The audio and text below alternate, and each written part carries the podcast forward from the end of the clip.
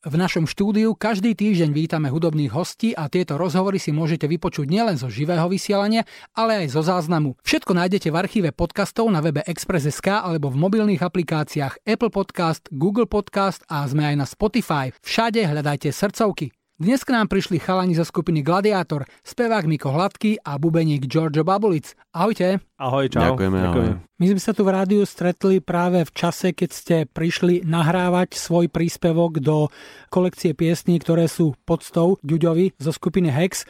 Vy ste kamaráti dlhoroční, stretávali ste sa na množstve koncertov, festivalov. Predpokladám, že to bola pre vás samozrejmosť prísť a nahrať pre neho pesničku, ale podľa čoho ste si vyberali, ktorá to bude? Samozrejme, Đuďo bol veľmi dobrý kamarát a veľmi perfektný človek.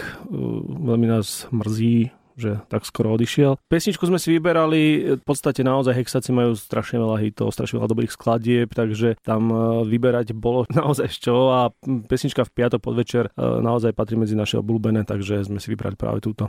Čím ste ju obohatili? Ako ste sa k tomu snažili pristúpiť, aby bola iná a zároveň hodná tej pocty? Tak snažili sme sa, aby, aby sme to nepokazili v prvom rade, tú ich verziu, a tak dúfam, že sa nám tam podarilo dať niečo, niečo také gladiátorovské do toho. Tá pesnička pre mňa má trošku taký jesenný nádych, takže takú nejakú spomienku, trošku revolty, tak verím, že ten výsledok sa bude páčiť ľuďom, poslucháčom. Máme krátko pred Vianocami, tak by ma zaujímali vaše najkrajšie Vianoce v detstve. Aké boli? O čom ste snívali? Či sa vám to splnilo? Z detstva si pamätám jedny krásne Vianoce, ktoré som mal, a keď som bol malý, tak moji rodičia ma naťahovali, chcel som bicykel a korčule zároveň, a oni ma naťahovali, že veľmi to je, to sú drahé darčeky, to nemôže dostať ani jeden, ani druhý, ani ešte obidva naraz. Takže ja som v podstate takým smutným, smutnou náladou prichádzal k tomu stromčeku a nakoniec tam obidva tie darčeky boli, čomu som sa nesmierne tešil, a to si pamätám, že som mal strašne takú eufóriu šťastia. Takže tieto Vianoce boli pre mňa také zapamätateľné, krásne. Mm.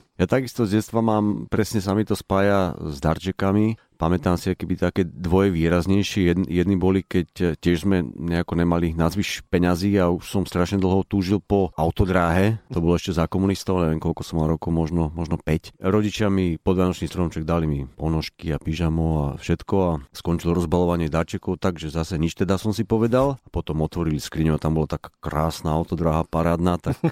a druhé také si pamätám, keď som prvýkrát dostal paličky bubenické, a to bol vlastne taký moment, že mamina vlastne vtedy akýby prvýkrát mi odobrila kapelu, lebo predtým nebola z toho nejaká šťastná, lebo dosť som tak flákal školu, aj s Mikom, tá Miko je asi hlavne ten dôvod, prečo som mu flákal. Prečo rozprával seba? a, a dala mi paličky, že mi vlastne akýby odobrila tú kapelu, že áno, môžeš teda hrať, tak skúšaj, čo vieš a uvidíš, čo dokážeš, tak toto takisto vo mne zarezonovalo. No a teraz, keď som starší a ja mám svoju rodinu už, tak v podstate prebral som tú úlohu, že my sme tí, ktorí e, robia tú radosť našim deťom, a je to parádne, lebo vidieť skrátka to šťastie ich a to prekvapenie e, je, je úplne super, a ja zo všetkého najviac si užívam varenie tých Vianoc a celkový ten duch, keď sa stretneme skrátka rodina pri tom vianočnom stole, tak e, sú to momenty, ktoré určite v človeku zostávajú a nabijú ho aj pred Vianocami, aj po Vianociach. Tak si zahráme vašu vianočnú pieseň. Ďakujem vám za návštevu a želám vám krásne, pokojné Vianoce a A dáme nejaké prekvapenie ešte. Čo ďakujeme, podobne. Ďakujeme, krásne Vianoce aj vám. Všetkým poslucháčom.